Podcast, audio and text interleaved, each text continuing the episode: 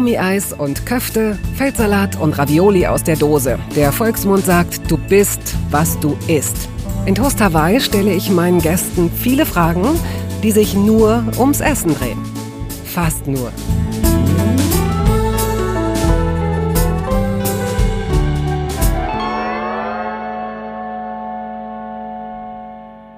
Vielleicht zählen Sie ja zu den Menschen, die morgens in Ruhe gelassen werden müssen.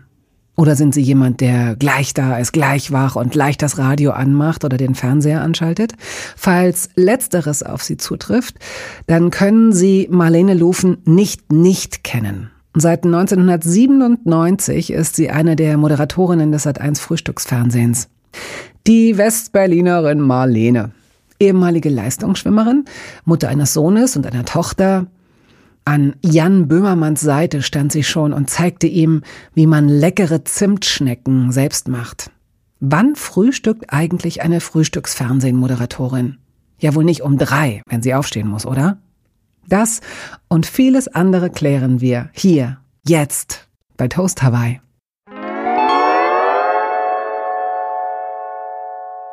Dann nehmen wir hier Platz im Studio und ich sag, Mensch Marlene, ich habe mir gar nicht überlegt, wie wir anfangen. Und dann hast du gesagt, ja, also über Essen kann ich endlos reden. Ja. Ich liebe Essen, also herzlich willkommen mit offenem Mikrofon. Sehr, sehr schön. Ich freue mich wahnsinnig. Ich esse nicht nur gerne, sondern ich rede auch gerne über das Essen, ja, tatsächlich. Es macht wirklich Spaß, oder? Genau. Gibt es einen Menschen, mit dem du bevorzugt über Essen sprichst?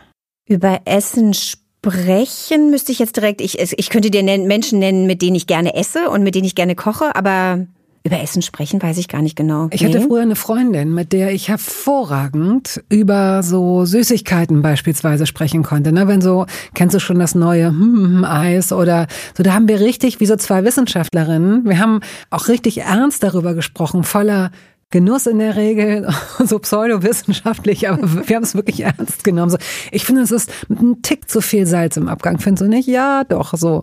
Also, mh, mm, es ist ja schön, wenn man merkt, dass man so schwelgen kann mit Leuten über Genuss. Also ich kann so leidenschaftlich über Kochen reden, das auf jeden Fall. Ich kann mich auch wahnsinnig doll aufs Kochen freuen, wenn ich eine Woche Frühstücksfernsehen gemacht habe, dann, obwohl ich auch in dieser Woche koche für mich alleine.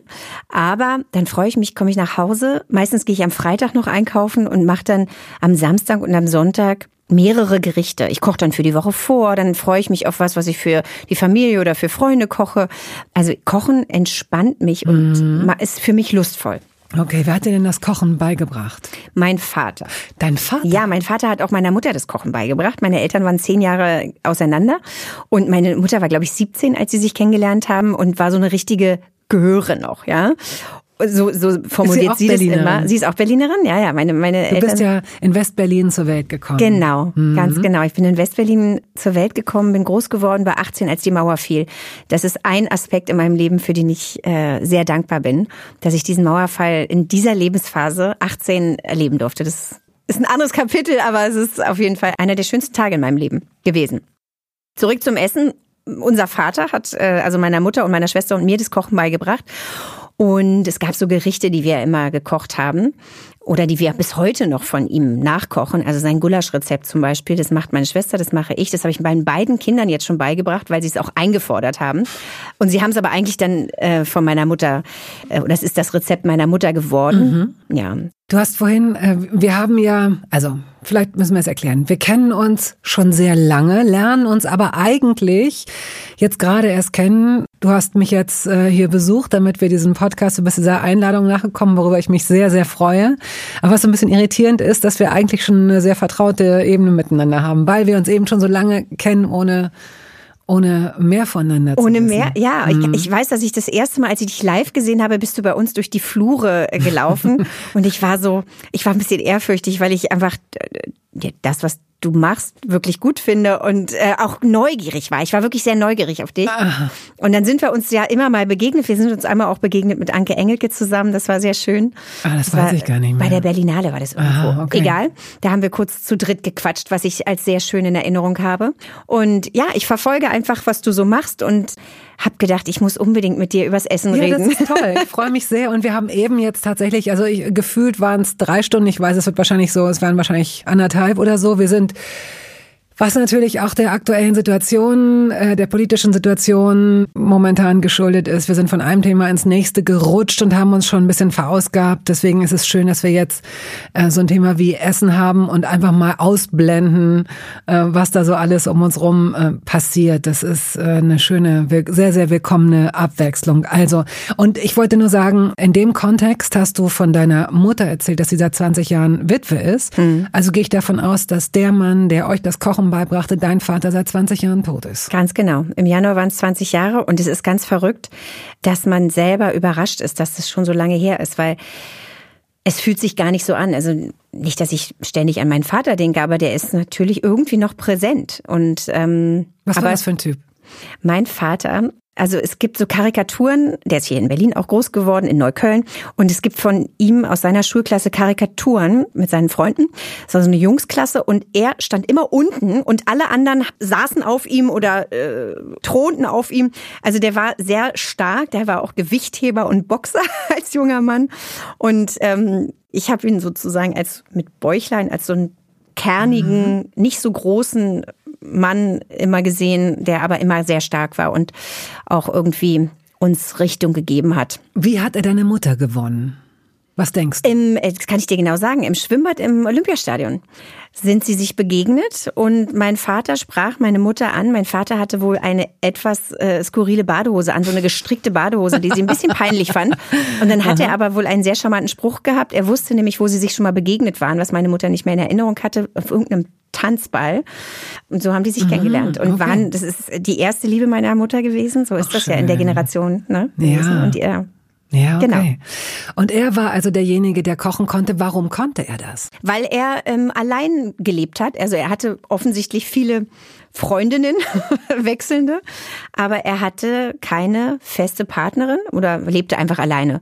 Hat studiert und ich glaube dann schon gearbeitet, als sie sich kennengelernt haben. war Ende 20 und sie war 17.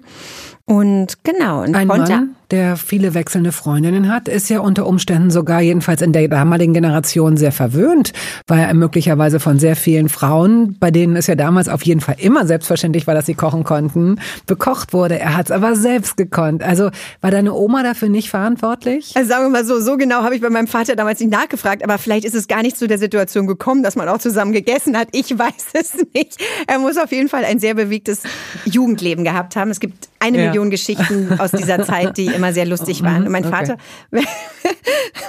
wenn meine Schwester das jetzt hört, wird sie lachen. Wenn wir mit meinem Vater durch Berlin gefahren sind, es kam immer die Situation, ach, hier in der Straße hatte ich auch meine Freundin. Okay, jetzt verstehe ich in etwa, was du meinst. So. Genau. Und dieser Mann hat also damals schon auch deiner Mutter, wie du sagst, das Kochen beigebracht. Beschreib doch mal die Wohnung oder das Haus, in dem ihr gelebt habt, wie du das als Mädchen, als kleines Mädchen empfunden hast, wenn ihr zusammen gegessen habt und wenn er vorher in der Küche stand oder, der, oder ihr, eure Eltern gemeinsam. Also wir sind in einer Dreizimmerwohnung groß geworden, in Berlin Charlottenburg Nord, was jetzt nicht gerade die schickste Ecke von Berlin ist, vor allem heutzutage nicht. Damals war das eine ganz normale Wohnsiedlung, ne, wo die Häuser eigentlich alle gleich aussehen.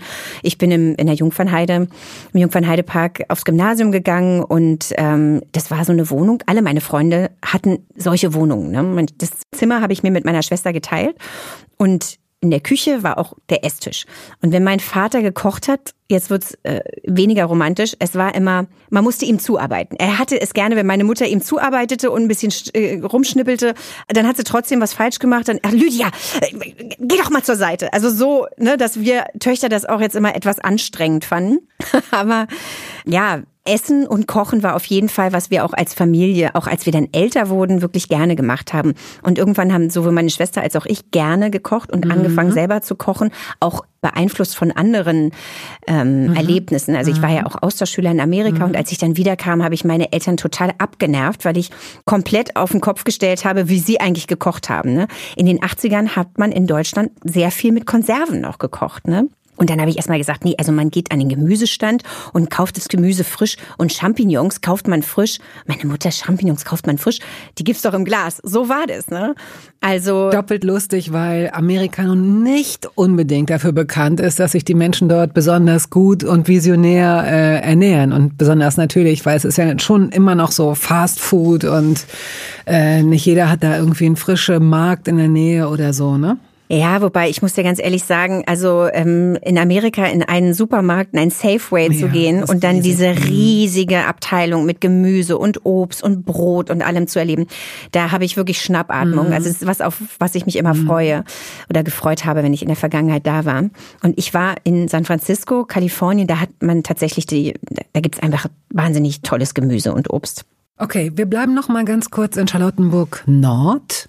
Die Küche, war das ein quadratischer Raum oder hattet ihr, wenn du sagst, dass da der Esstisch auch war, oder war das, hattet ihr so eine äh, Küchenecke so über, über so eine Sitzbank über Eck? Richtig.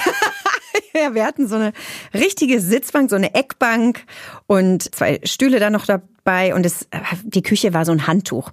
Also auf der einen Seite waren die ganzen Handtuch im Sinne von klein, so, oder so, wie? So lang, nee, es war einfach so langgestrecktes, mhm. äh, ein langgestreckter Raum, der war auch relativ groß.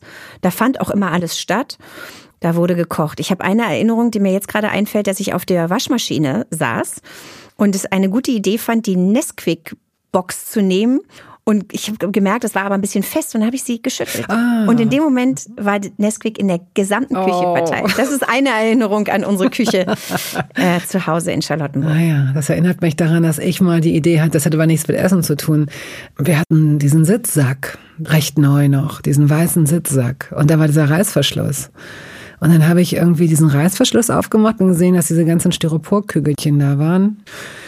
15 Milliarden vielleicht. Und dann habe ich gedacht, ah ja, okay, und die kleben so an der Haut. Ah nee, das muss ich mir mal schnell wieder abwaschen oder so. Das, äh, so, dann habe ich irgendwie vergessen, dass ich den Reißverschluss äh, äh, nicht zugemacht habe. Und als meine Mutter dann später aufräumte und dieses Ding so hochhob, um ihn äh, in die Ecke zu packen, flogen, flossen 15 Milliarden Styropor-Kügelchen daraus. Wirklich. Und ich weiß nicht, ich glaube, noch Wochen und möglicherweise sogar Monate danach hat man in Öffnungen, Ritzen an Klamotten, hinter, über, auf Bildern, oh. Teppichen. Das ist wirklich ein Fluch. Fürchterlich, kann ich mich Fluch. erinnern. Aber ich kann mir vorstellen, dass Kakaopulver in der Küche auch nicht einfach nur mit einer, in einer halben Stunde wegzu. Ich würde mal sagen, zwei Stunden hatte ich ganz bestimmt zu tun. Äh, und witzigerweise kam die Erinnerung gerade, überhaupt habe ich da sehr gerne gesessen, an diesem Regal, wo auch die Nesquik-Dose stand, gab es auch eine Maggi-Flasche. Und als Kind, ich bin nämlich ein herzhaftes Kind gewesen, während meine Schwester gerne süß gegessen hat, ich überhaupt nicht. Ich habe mit Wonne mir diese Maggi-Flasche eingezwitschert ah. und habe daraus getrunken. Ja, so war das. Und das war dein Platz da. Also da konntest du dich wahrscheinlich ein bisschen anlehnen, wenn du auf der Waschmaschine gesessen hast. Auf der einen Seite war das Regal, hast du dich angelehnt. Und hast du dann, ähm, war das ein Platz, an dem du auch gesessen hast, wenn deine Mutter was zubereiten durfte oder dein Vater gerade gekocht hat? War das ein Platz, auf dem du häufig gesessen hast? Ich würde sagen, da habe ich als kleineres Kind tatsächlich häufig mhm. gesessen und habe dann beobachtet oder zugeguckt, wie meine Mutter was gekocht hat. Im normalen Leben hat meine Mutter gekocht und mein Vater kochte dann an Weihnachten oder wenn es irgendwie was besonders mhm. Schönes gab. Er hatte auch so, so, ein, so eine italienische Soße, da war Leber mit dabei, das weiß ich noch.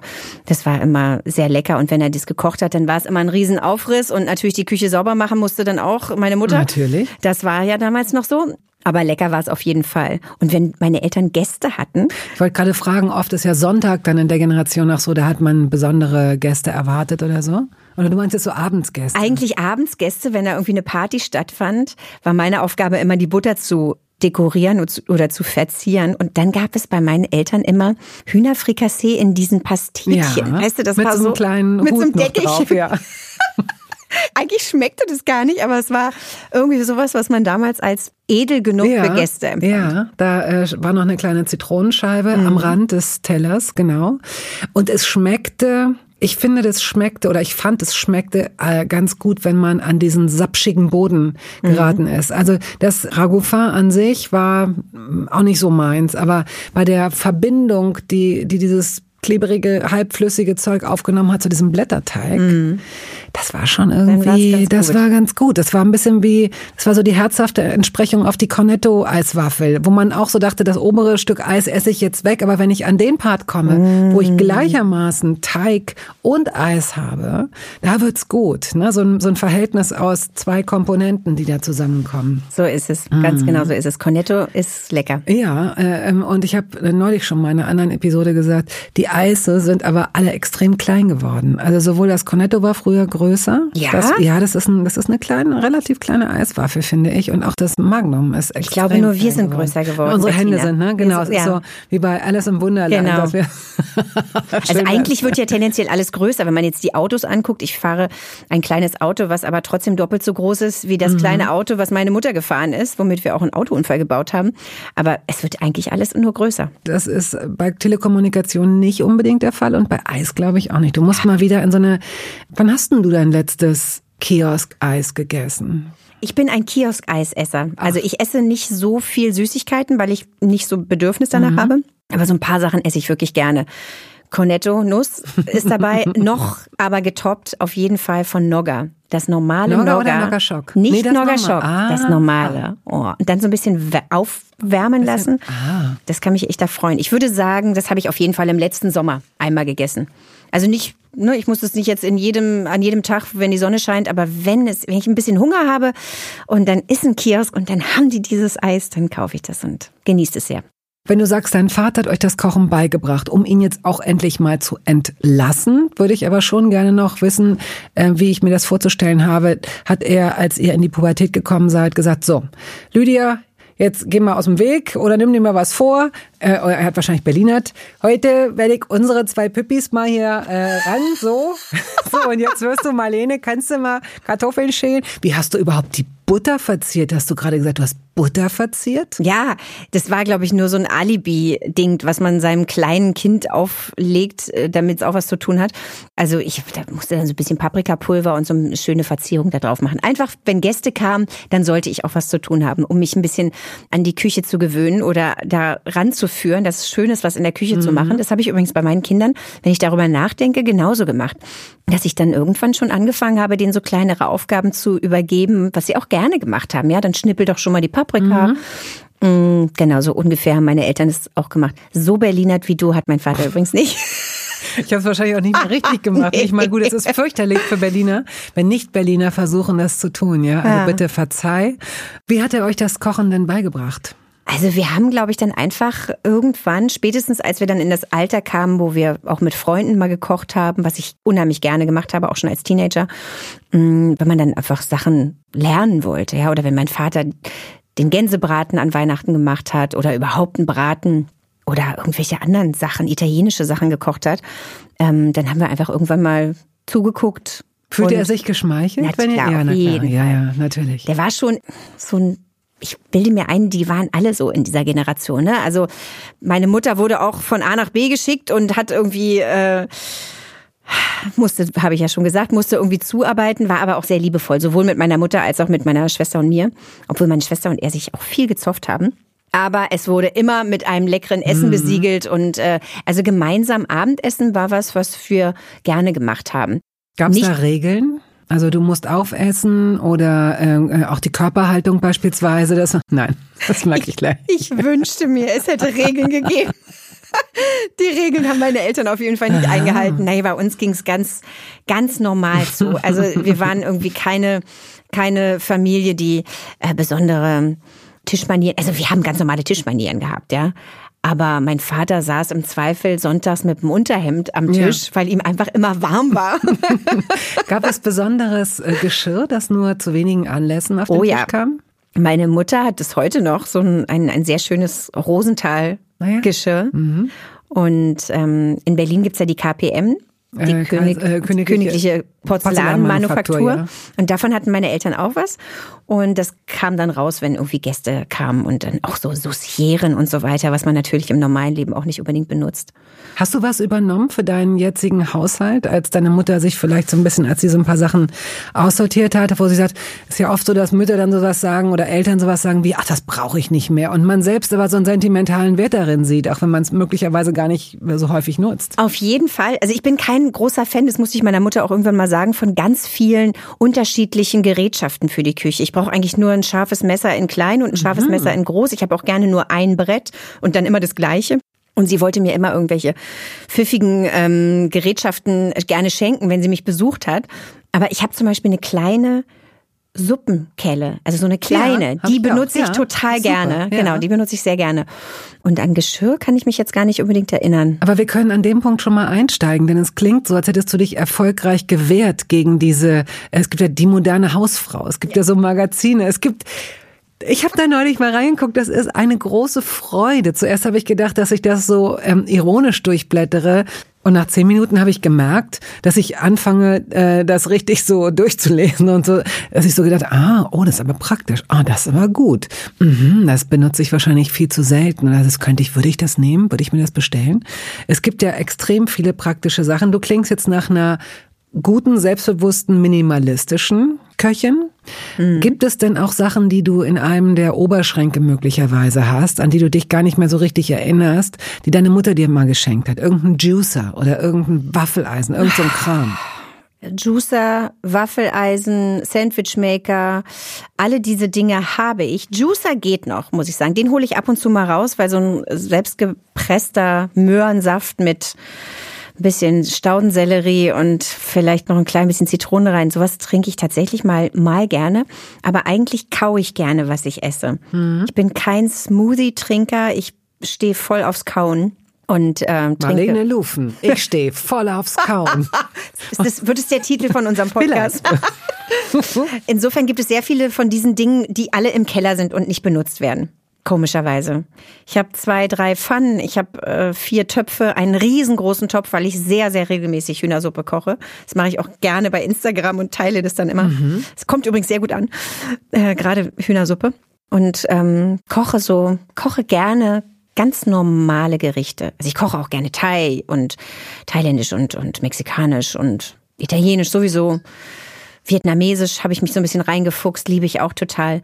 Improvisierst du oder äh, gehst du da strikt nach Rezept vor? Am allermeisten Spaß habe ich, wenn ich improvisiere. Also wenn ich nach Hause komme und in den Kühlschrank gucke und dann ist da noch so eine Was ist denn in eurem Kühlschrank? Wenn wir jetzt deinen Kühlschrank öffnen, jetzt, ich würde jetzt mit dir nach Hause kommen. Der ist bestimmt recht groß. Ja. Ich glaube, er steht nicht frei, er ist eingebaut und oben sind, äh, er steht frei. Es ist Er so ein steht großer. frei. Ist das so ein Oh doppeltüriger? Gott, du hast, du hast so eine Vorstellung von so einer Einbauküche von Entschuldige, mir. meiner ist eingebaut und der ist sehr hübsch, weil man ihn nicht Der sieht. ist sehr hübsch. Ich weiß nicht, ob deine Podcast-Hörer wissen, was du für eine fantastische Wohnung hast. Du musst es auf jeden Fall irgendwann mal zeigen. Es ist die schönste Oh. Wohnung, mit die schönste Wohnung, die ich glaube ich jemals gesehen habe. Okay, also wirklich herzlichen Dank. Aber ich kann mir vorstellen, dass du auch ganz hübsch wohnst. Ist denn so ein freistehender großer Kühlschrank? Kann man, man kann sich immer drauf rausreden. Du hast ja deine beiden Kinder dann auch noch sicherlich. Da muss man ordentlich, da muss man Platz haben. Aber wahrscheinlich hat es auch was mit dieser USA-Affinität zu tun, denn du warst mehrere Male, glaube ich, in den USA. Da hat man einfach diese großen Kühlschränke. Hm. Das stimmt, aber es ist nicht so ein, so ein übermäßig großer Kühlschrank. Es ist eigentlich ein ganz normaler großer Kühlschrank. Es ist halt nicht mehr so ein kleines Ding, was man so unter der Arbeitsfläche hat.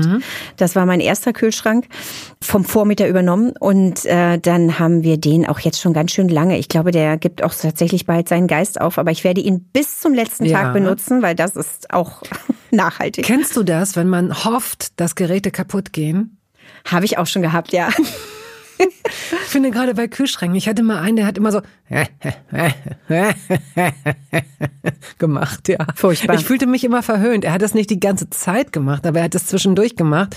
Ich habe immer gedacht, ja, dann geh doch bitte kaputt. Ich möchte sowieso einen anderen Kühlschrank haben. Aber natürlich war das völlig, äh, es war ausgeschlossen, viel zu teuer und nicht ökologisch und so weiter. Aber euren wirst du, also der kriegt sozusagen noch die Chance, Gnadenhof, der wird bis zum letzten So ist es. Und ich Rum. bin ja jetzt schon in der Phase, wo Kinder schon ausziehen. Also mein Sohn ist schon ausgezogen, meine Tochter macht gerade Abi. Also einen noch größeren Kühlschrank muss ich mir nicht kaufen. ähm, in meinem Kühlschrank ist immer Butter. Ich liebe Butter, Philadelphia, Käse in allen möglichen Varianten, Oliven, Wo hast du denn die Butter? In was für einem Gefäß? In so einem, in einem Buttertopf oder? in so einem Glas. Also so ein Glas Butterdose. Und oben, unten, Mitte? Also Oben. Du kennst, ja, ja, du kennst dich da aus. Ja, ja, gut. Ich mache es einfach so. Ich weiß gar nicht, was Nee, oben ist gut, weil man denkt zuerst, ich, man denkt immer falsch. Man denkt immer, oben ist am kühlsten, ne, unter dem Kühlfach Mhm. eigentlich, aber es ist nicht der Fall. Genau da gehört Butter offenbar hin oder in die Tür eben. Ja, Wärme steigt nach oben, das habe ich mir irgendwann mal so gemerkt und deswegen ist die Butter oben. ähm, dann gibt's immer irgendwelches Gemüse. Leider Gottes ist manches dann doch schon äh, auch mal angegammelt. Ich versuche aber tatsächlich so wenig wie möglich Lebensmittel wegzuschmeißen. Und das ist dann für mich auch so ein bisschen Freude, wenn ich dann noch so ein bisschen, ach was weiß ich, ich habe noch mhm. eine Aubergine und eine Zitrone und finde noch ein Stückchen Parmesan und Olivenöl habe ich immer in allen möglichen Varianten. Kommt bei mir auf alles drauf, was ansatzweise italienisch sein könnte. Ich esse viel gutes Fett irgendwie. Ich habe auch großes Bedürfnis nach Fett tatsächlich zu essen. Mm, genau, und mir daraus was zu zaubern mhm. oder meiner Familie noch was zu zaubern, das macht mir Spaß. So koche ich wirklich total gerne. Gehst du auf den Wochenmarkt manchmal? Ich muss gestehen, dass ich nur ab und zu mal nur so als Ausnahme auf den Wochenmarkt mhm. gehe, weil ich irgendwie dann doch ganz schön durchgetaktet in meinem Leben bin. Ja, das glaube ich. Und das ist, das äh, fällt leider hinten über. Ich wünschte, es wäre anders, weil ich es immer ganz toll finde, wenn ich auf den Markt gehe. Und bei uns gibt es auch einen ganz schönen Markt. Aber mein Leben ist leider Gottes wirklich manchmal sehr stramm. Und dann dann habe ich irgendwie eine halbe, dreiviertel Stunde Zeit und muss mhm. einkaufen und noch mhm. das Essen machen. Und weil wenn ich jetzt zum Beispiel gearbeitet habe, dann möchte ich, wenn ich zu Hause bin, irgendwie auch einfach da sein für meine Kinder, ja. Vor allem natürlich, als sie kleiner waren, aber die freuen sich immer noch, wenn ja. ich was Schönes zu essen mache. Dann ist denen es auch egal, ob ich jetzt gearbeitet habe oder nicht. Es ist halt einfach schön, wenn man dann was Schönes zusammen kocht. Diese und kleinen dann, Egoisten. Ja, aber weißt du was? Heutzutage kochen die auch für mich oder Ach, gehen einkaufen. Ne? Ich kann denen auch sagen, irgendwie, Mensch, äh, kannst du schnell noch einkaufen, kauf mal das und das und das und das. Und dann steht's bei mir, wenn ich ja, nach Hause gut. komme, schon mhm. auf dem mhm. Tisch. Also insofern, das klappt ganz gut. Also ich, ich bilde mir ein, dass alles, was man in Kinder reinsteckt, kommt irgendwie auch wieder raus. Jetzt sind die schon groß und das finde ich ganz, ganz toll eigentlich. Aber insofern ist so dieses, ach, mit ganz viel Müßiggang irgendwie schön über den Wochenmarkt gehen. Ich wünschte, mein Leben wäre so. Es ist es aber leider nicht. Dann gib uns doch mal einen Einblick in dein Leben, denn du machst schon extrem, du arbeitest schon extrem lange beim Frühstücksfernsehen. Mhm. Und das bedeutet ja auch eine Verschiebung deines Biorhythmus. Also äh, machst du das wochenweise oder zweiwöchentlich, eure Schichten? Also eigentlich war es mal so lange Zeit, dass wir wochenweise, also eine Woche gearbeitet, eine Woche frei, die nächste Woche wieder gearbeitet. Mhm. Und ich ähm, bin zwar aus Berlin, lebe aber in Köln schon seit vielen, vielen Jahren und bin dann immer sonntagsabends angereist und Freitagmittag wieder zurück nach Köln. Und als die Kinder kleiner waren, habe ich nur, war ich nur Springer. Also ich war fünf Jahre beim WDR und dann war ich ähm, viele Jahre nur Springer und bin dann mal für drei Tage gekommen oder hatte mal eine Woche und habe sonst Drehs gemacht und dann seit 2014 bin ich wieder voll eingestiegen.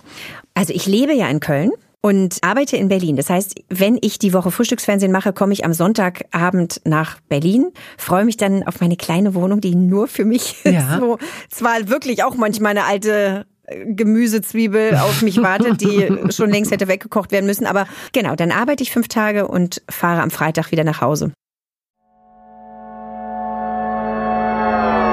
Werbung es gab eine Phase in meinem Leben, in der ich alles richtig machen wollte in Bezug auf meinen Körper. Genügend Flüssigkeit, Bewegung, die richtige Ernährung. Hey, ich werde ein ganz neuer Mensch und kürze das an dieser Stelle mal ab. Aus mir wurde kein ganz neuer Mensch. Solche Pläne sind löblich, aber in der Regel zum Scheitern verurteilt. Wir wollen zu schnell zu viel und übersehen, wer wir sind und wer wir jahrzehntelang waren. Nichts gegen Veränderungen, nichts gegen gesündere Angewohnheiten oder Ernährungsumstellungen. Aber ich finde, sie müssen zu unserem Leben passen und es muss irgendwie Klick machen im Kopf. Rückblickend kann ich sagen, dass mir die Dinge, die sich bei mir dauerhaft in Bezug auf meinen Körper oder Ernährung veränderten, immer auch einleuchteten, weil ich eine Veränderung in meinem Körper oder in meiner Kondition oder in meiner Konzentration spürte. Vor ungefähr zwei Jahren riet mir eine sehr gute Freundin, die Ärztin ist, dazu, ein paar kleine Check-ups durchzuführen und bat mich eindringlich darum, täglich Omega-3-Fettsäuren zu mir zu nehmen. Wenn du sonst auf alles verzichtest, Bettina, darauf bitte keinesfalls, sagte sie mir und empfahl mir gleich noch die Marke dazu, Norsan. Da hätte sie die Inhaltsstoffe gecheckt, die nähme sie nämlich selbst auch. Nun ist es ja nicht so, dass ich das nicht selbst schon hundertmal gelesen hätte. Allein schon um Entzündungen abklingen zu lassen, ist unser Körper auf ungesättigte Fettsäuren angewiesen, kann sie aber nicht selbst produzieren. Wir müssten täglich 250 Gramm Makrele oder Sardellen oder Lachs essen. Bekommt niemand von uns hin, oder? Ich begann dann damit, verschiedene Produkte zu vergleichen. Rezensionen, Qualitätsnachweise, Erfahrungsberichte und landete, das hätte ich mir also sparen können, wieder bei Norsan. Daher fällt es mir wahrscheinlich auch so leicht, diese Produkte hier zu bewerben. Es gibt die hochdosierten Omega-3-Produkte im Sortiment als Kapseln oder Öle aus Fischöl oder Algenöl. Letzteres dient als vegane Variante. Und für Kinder gibt es beispielsweise vegane Kaugelee-Drops. Mein Favorit ist das Fischöl, weil ein Esslöffel pro Tag ausreicht und ich damit zudem noch Vitamin D3 aufnehme. Gesundheitsversprechungen kann und darf ich hier nicht machen, das ist klar. Aber ganz subjektiv als Bettina kann ich sagen, dass ich mich deutlich fitter und konzentrierter fühle seit anderthalb Jahren. Also seit ich das Öl täglich nehme. Und ich werde dabei bleiben, Podcast-Werbung hin oder her. Und meine Arztfreundin ist auch happy. Sie ist eine von über 5000 Ärztinnen und Ärzten, die die Produkte von Norsan empfehlen. Ich habe auch gerade nochmal nachgeschaut. Norsan ist die meistverkaufte Omega-3-Marke in deutschen Apotheken. So, und weil das der Deal auf Gegenseitigkeit ist, machen wir es hier endlich auch mal so, wie Sie das vielleicht schon aus anderen Podcasts kennen. Es gibt einen Code mit einer Ermäßigung von 15 Prozent auf Ihre erste Bestellung. Dieser Code ist gültig bis zum Ende des Jahres und lautet Toast 15, kleingeschrieben und ohne Leerzeichen. Toast 15. Sie finden die Infos dazu auch in den Show Notes. In meiner Arbeitswoche ist mein Essen sehr genau geregelt, weil ich bin jemand, der immer darauf achten muss, dass er genug zu essen hat. Also ich funktioniere überhaupt gar nicht, wenn ich Hunger habe. Oh, ja, also da geht mir wirklich mein, mein Biorhythmus, der klappt total, mein Kreislauf klappt weg. Ich werde auch sehr, sehr schlecht gelaunt, mhm. was ich mhm. nie bin. Ich bin nur schlecht gelaunt, wenn ich nichts ja. zu essen habe. Das heißt, ich muss mir das organisieren. Ich muss auch Sonntagabend schon dafür sorgen, dass ich Montagmorgen was habe, was ich essen kann. Wann stehst du Montagmorgen auf? Um kurz nach drei. Wow, Dann okay. gucke ich ein bisschen die Nachrichten durch, ne, jetzt am mhm. Handy oder manchmal äh, auch so am iPad und lese einfach, was in der Nacht passiert ist. Und dann stehe ich auf, springe unter die Dusche, das geht ganz schnell und äh, flitze dann entweder aufs Fahrrad im Sommer. Was du hast dann noch keinen Kaffee, keinen Tee getrunken? Noch nichts, nee. Ich trinke, liebe Bettina, seit neuestem oder seit einem Jahr ungefähr ein warmes Glas Wasser mit Apfelessig. Gut. Mhm, weil gut. mir das äh, ja. gut tut, auf Sehr jeden gut. Fall und meiner Verdauung gut tut. Ja, und deiner Haut gut tut Haut und gut überhaupt alles entgiftet wahrscheinlich. Aber das tust du dann schon. Das, bin, das mache ich noch zu ne? Hause, genau. Ja, genau. Da sitzt du dann da und verziehst ein bisschen dein Gesicht, weil lecker ist es ja nicht. Lecker ist es nicht, aber ich, äh, ich frage es, ich hinterfrage nee, es gar nicht mehr. Kann ich verstehen. Genau, mach es einfach. Und dann setze ich mich aufs Fahrrad. Ich wohne ganz in der Nähe von unserer Produktion und um 4 Uhr bin ich in der Redaktion. Und wenn ich Glück habe, ist mein Kollege Stefan da und hat mir schon ein Sandwich gemacht. Mhm. Das ist so ein bisschen unser Ritual seit, ich glaube, 20 Jahren. Macht er mir einfach ein Wahnsinns-Sandwich. Und das wartet auf mich. Und wenn er nicht im Dienst ist, muss ich gucken, dass ich mir selber was gemacht habe, weil ich sonst wirklich äh, leide. Also wenn ich länger als eine Stunde wach bin und nichts gefrühstückt habe, dann geht's mir wirklich nicht gut. Ich trinke einen Kaffee. Ich trinke einen Kaffee morgens. Das mache ich zu Hause in Köln, wenn ich später aufstehe und das mache ich auf jeden Fall auch morgens, mhm. wenn ich mhm. Sendung habe. Und dann haben wir ganz viel zu besprechen und vorbereiten, Beiträge Sandwich gucken. bedeutet aber auch unter Umständen Weizenbrot und ja. dann, äh, weiß ich nicht, Käse, Schinken, so sowas in ja, der Art? genau, da Aha. darf alles rauf. Also ich muss morgens nicht äh, mit Wurst oder, früher habe ich das unheimlich gerne gemacht, du konntest ein richtiges Salamibrot sein. Darauf verzichte ich heute zum Beispiel. Also ich muss den Tag nicht mit Wurst anfangen. Das heißt, meistens ist es Käse und vielleicht ist da noch Kresse drauf und Avocado und ein bisschen Tomate oder so. Manchmal sind es ganz tolle ähm, Brote und die mache ich mir auch gerne selber, so ein bisschen nett. Darf ich da ganz kurz einhaken und mal fragen? Also ich finde ja auch, ich habe neulich gerade erst wieder so einen Hamburger gegessen und ohne hier predigen zu wollen, versuchen Sie es mal, selbst wenn Sie an Fleisch festhalten, versuchen Sie mal in einem guten Burgershop auch die vegetarische beziehungsweise möglicherweise sogar vegane äh, Alternative. Ich habe keinen Unterschied geschmeckt. Und der Mann, mit dem ich da war, eigentlich so ein Fleischfan, war voller Anerkennung und Erstaunen. Aber was ich immer wieder mag, und als du jetzt auch gerade aufgezählt hast, Kresse, Avocado und dann noch Tomaten und Sandwich, das supscht dir alles rechts und links raus. Das flitzt macht nichts. super. Ja. Also du bist dann noch nicht in deinem feinen Zwirn, du musst noch nicht vor die Kamera, Nein. du bist noch nicht geschminkt, sondern das kann laufen, tropfen, springen, aus dem Brot herausspringen, ist egal. Ich habe eine Küchenrolle Küchenrolle auf meinem so, Tisch. Endlich sagt mal jemand das Wort Küchenrolle. Das ist nämlich, ich finde, Küchenpapier ist eine der wichtigsten neben Frauenhygiene Erfindungen, die überhaupt gemacht werden konnten. Also oder? meine Mutter könnte Markenbotschafterin für Küchenkrepp sein, weil meine Schwester sagt immer, der Verbrauch meiner Mutter für Küchenkrepp oder Küchenrolle ist wirklich nicht in Ordnung. Das okay. muss man sagen. Ähm, nein, also ich liebe das, wenn es so richtig schön saftig ist. Mich stört es auch nicht, wenn es ein bisschen äh, außen suppt. Ich, ich mag es gerne lecker okay. und genussvoll und herzhaft. So, dann hast du also dein Sandwich, dann arbeitest du und dann ist so eine Schicht drei oder vier Stunden? Wir haben viereinhalb Stunden Sendung. Das heißt, wenn ich äh, inklusive Vorbereitung, viereinhalb Stunden Sendung und Konferenz, habe ich einen acht-Stunden-Tag und habe aber keine Mittagspause gemacht. Ne? Das heißt, dafür habe ich sehr gekämpft, als ich wieder zurückgekommen bin nach meiner Babypause zum Frühstücksfernsehen, dass wir um acht Uhr Essen bekommen, dass da was kommt, was ja. es ist eigentlich wie ein warmes Mittagessen. Ja. Es ist so ein bisschen Hausmannskost, ganz normales Essen, manchmal Ja. so Kartoffeln mit Möhrchen und äh, Quark dabei. Wunderbar, kann ich um 8 Uhr morgens essen, weil da bin ich ja dann schon fünf Stunden wach. Ja, stimmt. Mhm. Ja. Es klingt wie so ein äh, Kinderessen. Und da habe ich dich äh, bis jetzt noch gar nicht befragt. Wenn du äh, also zurückdenkst an deine Kindheit, wenn du sagst, das typische Essen meiner Kindheit, was war das? Es war auch mal die Ravioli-Dose, muss ich sagen. Ja, klar. Ravioli aus der Dose fand ich früher total lecker. Gab's bei uns ab und zu mal. Hühnersuppe, Gulasch. Es, wir hatten auch zu Hause so einen Brathähnchenbrater, wo so dieses Hähnchen drin sich gedreht Wow. hat, aber in klein. Es war so ganz mini und stand neben unserem Esstisch. Ich weiß gar nicht, wie häufig wir es benutzt haben, aber wir hatten das auf jeden Fall. Ah, okay. Das haben wir gemacht. Genau. Und aber es, es wurde damals auch wirklich einfach gekocht, ja. Also so mit Tomatenmark und ähm, und und zum Beispiel so Maggi Fix für Bolognese. Sowas haben wir benutzt. Würde ich heutzutage nicht mehr benutzen, weil das braucht man ja gar nicht. Man kann jetzt ganz herrlich mit, ne, mit einer Dose Tomaten und Hackfleisch oder auch ohne Fleisch. Ich koche ganz viel Soßen, Nudelsoßen ohne Fleisch. Gib mir mal ein, zwei Beispiele für eine gute fleischlose Nudelsoße, die du machst. Ach, die klassische mit Tomaten. Also frische Tomaten klein geschnitten, Zwiebeln, eine Schalotte, Knoblauch, ein bisschen andünsten, die Tomaten rein, schön durchbrutzeln. Und ähm, dann mache ich, wenn ich habe, ein bisschen Chili frisch ran. Wenn nur ich esse, kommen da auch sehr gerne Kapern ran oder ein Ah ja. paar Sardellen, wenn ich dann doch äh, Fisch ranmache.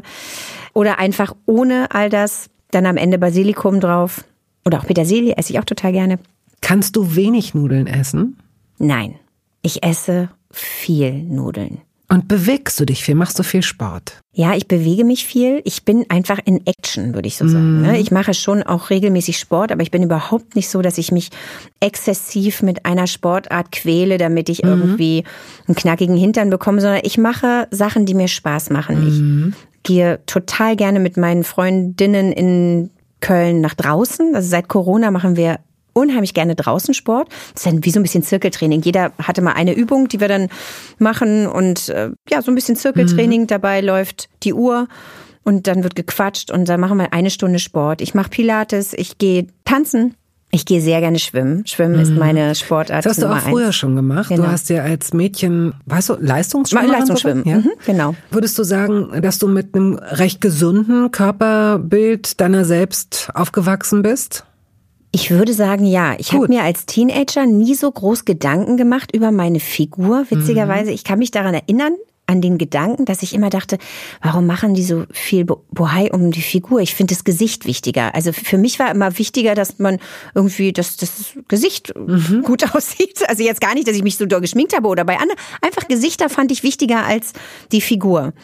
Weil Leistungsschwimmen ja auch bedeutet, dass man den Körper zeigt, dass man sich äh, Ja. nicht damit aufhalten sollte, sich gerade unwohl zu fühlen, wenn es darum geht, wirklich schnell durchs Wasser äh, zu kommen. Ne? Das Also insofern. Aber ich habe nur bis 14 äh, bin ich geschwommen und danach, ich habe tatsächlich von einem Tag auf den anderen aufgehört und dann ist mein Körper schon so ein bisschen schwammig geworden, äh, weil der gar nicht daran gewöhnt war, sich dann auf einmal nicht mehr so viel zu bewegen. Irgendwie fand ich das wahrscheinlich auch gar nicht so toll, aber ich habe mir nicht so viele Gedanken darüber gemacht und ich habe auch keine Diäten gemacht. Also ich glaube, ich bin ein Mensch, der keine Essstörung äh, hatte. Wunderbar. Das gibt das es ist gar nicht so wirklich viel. Ne? ungewöhnlich. Und hattest du mal Ernährungsumstellungen so in den letzten 10, 15 Jahren, dass du äh, dazu tendiert hast, No Carb, Low Carb, nur Obst oder irgendwie so, so, so Phasen? Also no, nur Obst würde bei mir drei Stunden funktionieren und dann würde ich mich erbrechen ja. und könnte es nicht durchhalten. Ich glaube schon allein deswegen.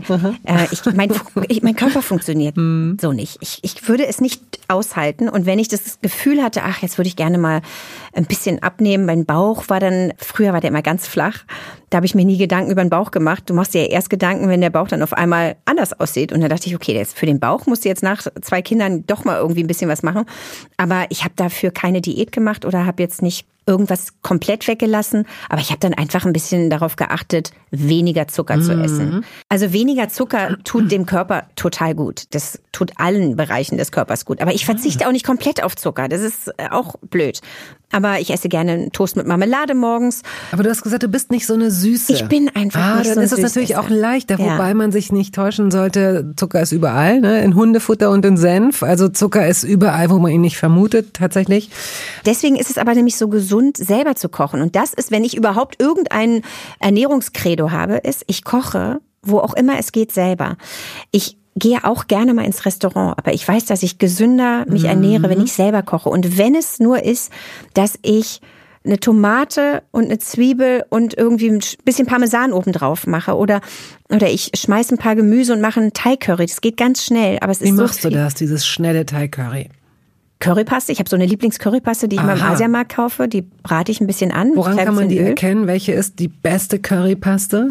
Können wir die, die nachkaufen? Also jetzt müsste ich überlegen, wie die heißt. Äh, wie sieht sie aus? Sie, es ist eine, ein, nicht ein Glas, sondern es ist so ein, so ein Sachet, so, so ein Tütchen, so ein mhm. Einmal-Tütchen. Mhm.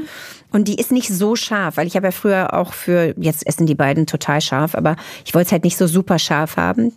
Die ist eine rote Currypaste, eine milde rote Currypaste, die ich ein bisschen anbrate. Ja. Und dann schmeiße ich Gemüse rein. Nee, erst kommt äh, die Fettschicht von der Kokosmilch noch dazu, wird verrührt. Ja. Dann kommt das Gemüse rein. Dann kommt die restliche Kokosmilch rein. Dann muss Fischsoße rein, sonst schmeckt es nicht gut. Kaffeeblätter, tiefgefrorene. Und das war es ah. eigentlich schon. Und am Ende, wenn es fertig ist, und es ist eigentlich innerhalb von zehn Minuten spätestens fertig, noch eine komplette Limette ausgedrückt darauf. Mhm. Super lecker. Und wenn du jetzt in zwei Welten lebst, nämlich auch in diesem kleinen Mikrokosmos immer für eine Woche mit einer kleinen Wohnung, ist die genau oder ist die ähnlich ausgestattet? Ist deine Küche da gut ausgestattet, sodass du weißt, da hast du diese Sachen auch, da hast du auch deine Notkonserven, da hast du auch dieses eine Brett und diese zwei guten Messer?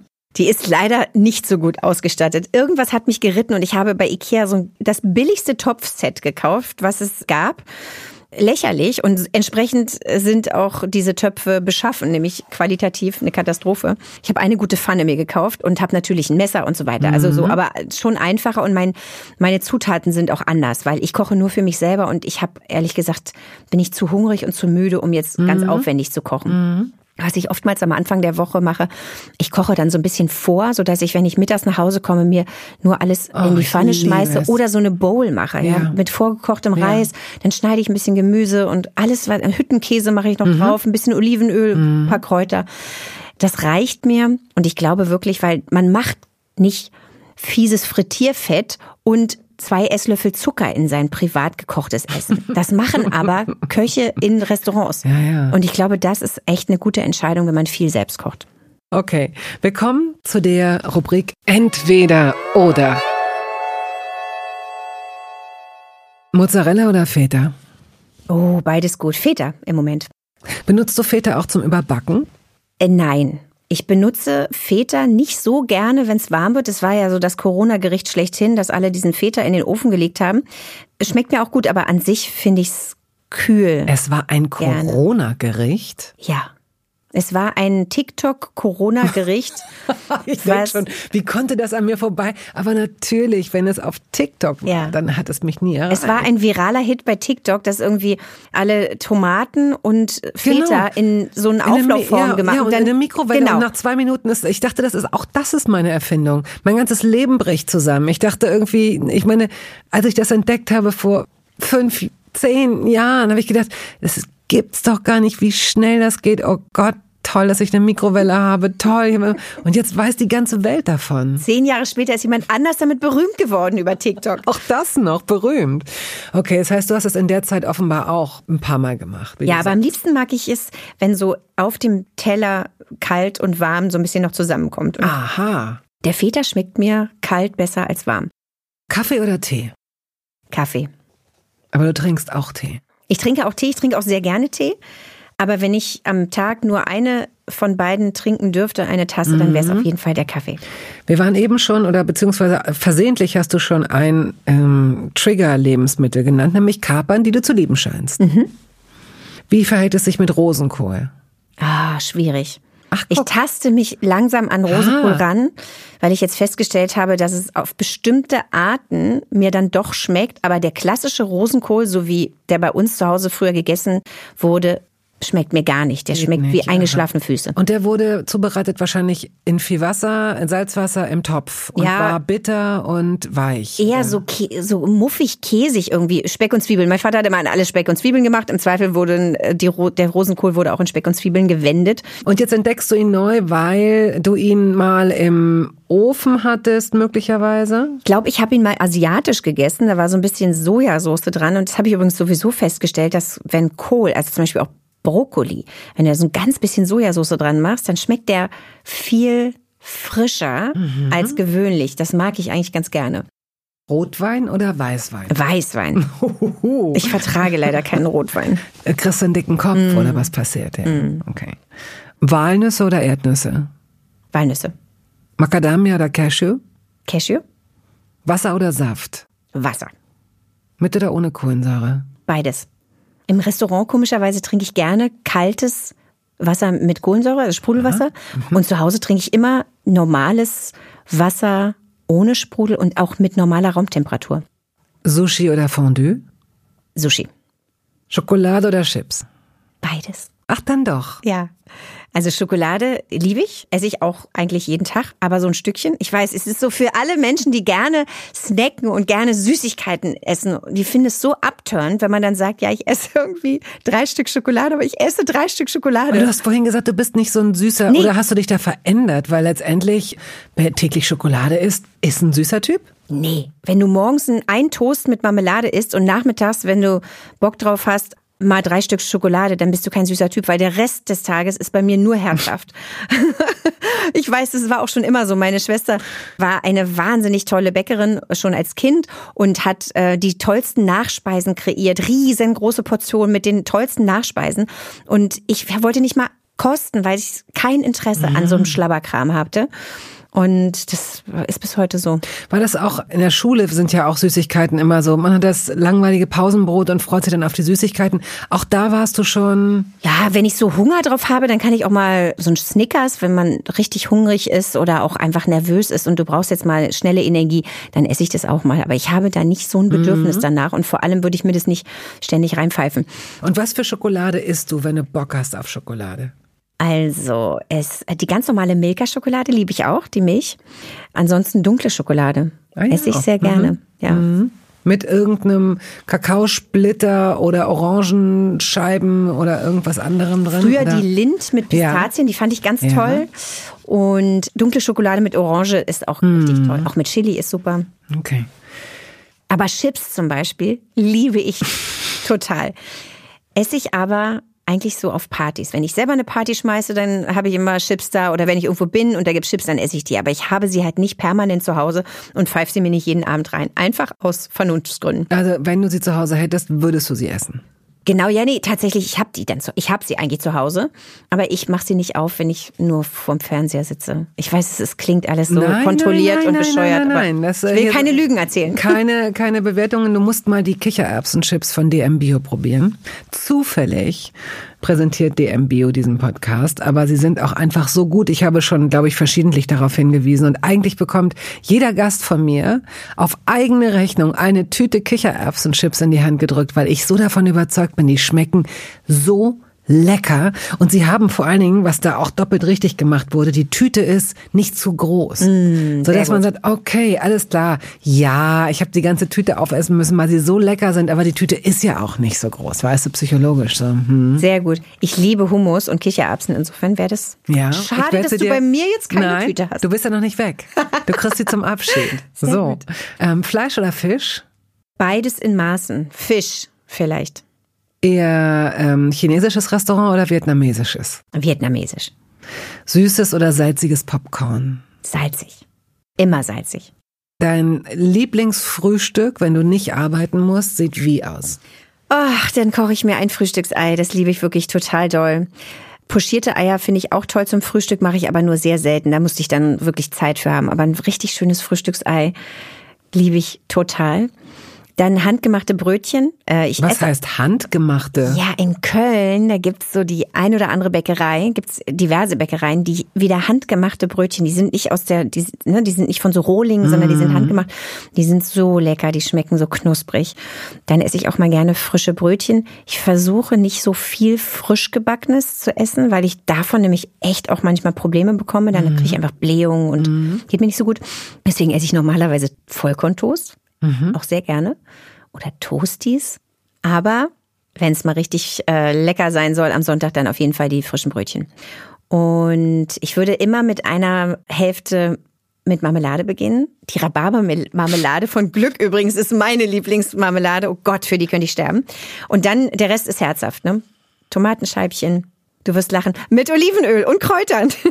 Okay, und, und eine Scheibe Käse mit Parmesan. Nee, da, das äh, Parmesan kommt nicht auf den Tisch zum Frühstück, aber Käse, ja, genau. Alter oder junger Käse? Was, wie, was würdest du präferieren? Junger, junger. Jungen Käse, okay. Mhm. Reis oder Nudeln? Nudeln. Reis oder Kartoffeln? Reis. wenn jetzt Kartoffeln mit irgendwas fragst, sage ich Kartoffeln, weil ich esse es alles gerne. Ich finde dieses Verteufeln von Kohlenhydraten ganz, ganz schlimm. Ich glaube, dass die Menschen sehr ungesund leben, ich seitdem auch, sie ja. meinen, Kartoffeln, mm. Reis und Nudeln wäre was Schlechtes. Mm. Es ist nämlich nichts Schlechtes, weil es macht satt. Und wenn du satt bist, isst du nicht viel Schlimmes anderes, sondern du isst einfach was Normales. Frikadelle oder Falafel? Falafel. Apfel oder Birne? Apfel.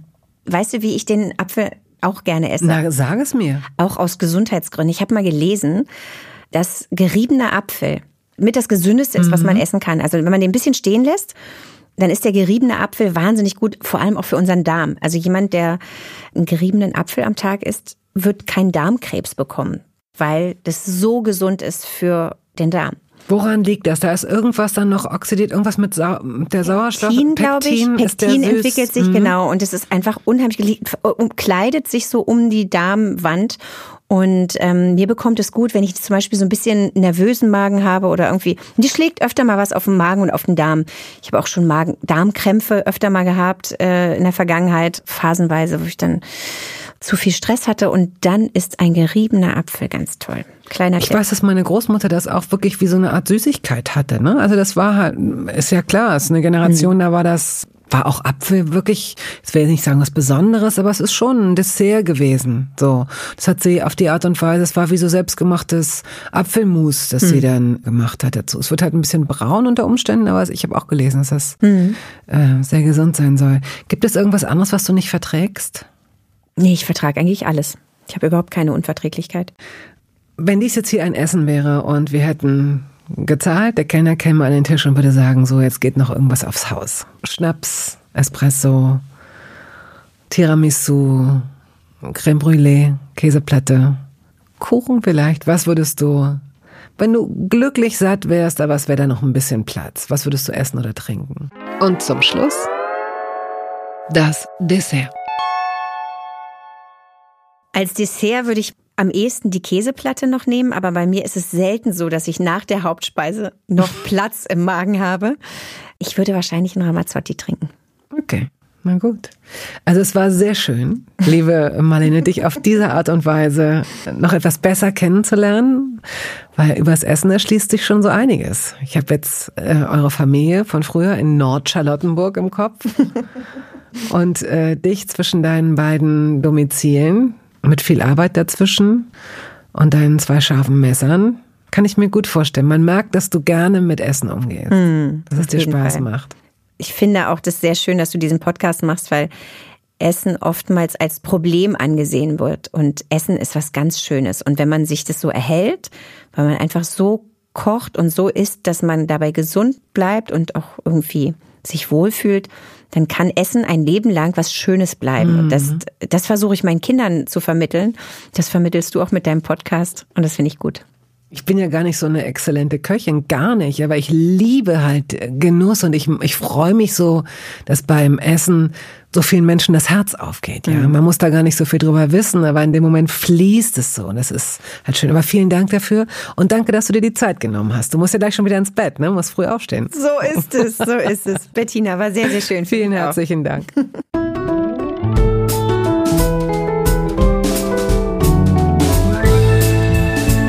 Toast dabei ist eine Studio Bummens Produktion. Ausführende Produzentin Wiebke Holtermann. Ton und Schnitt Henk Heuer. Musik Jakob Ilja. Neue Folgen hören Sie jeden Samstagmorgen. Überall da, wo es Podcasts gibt.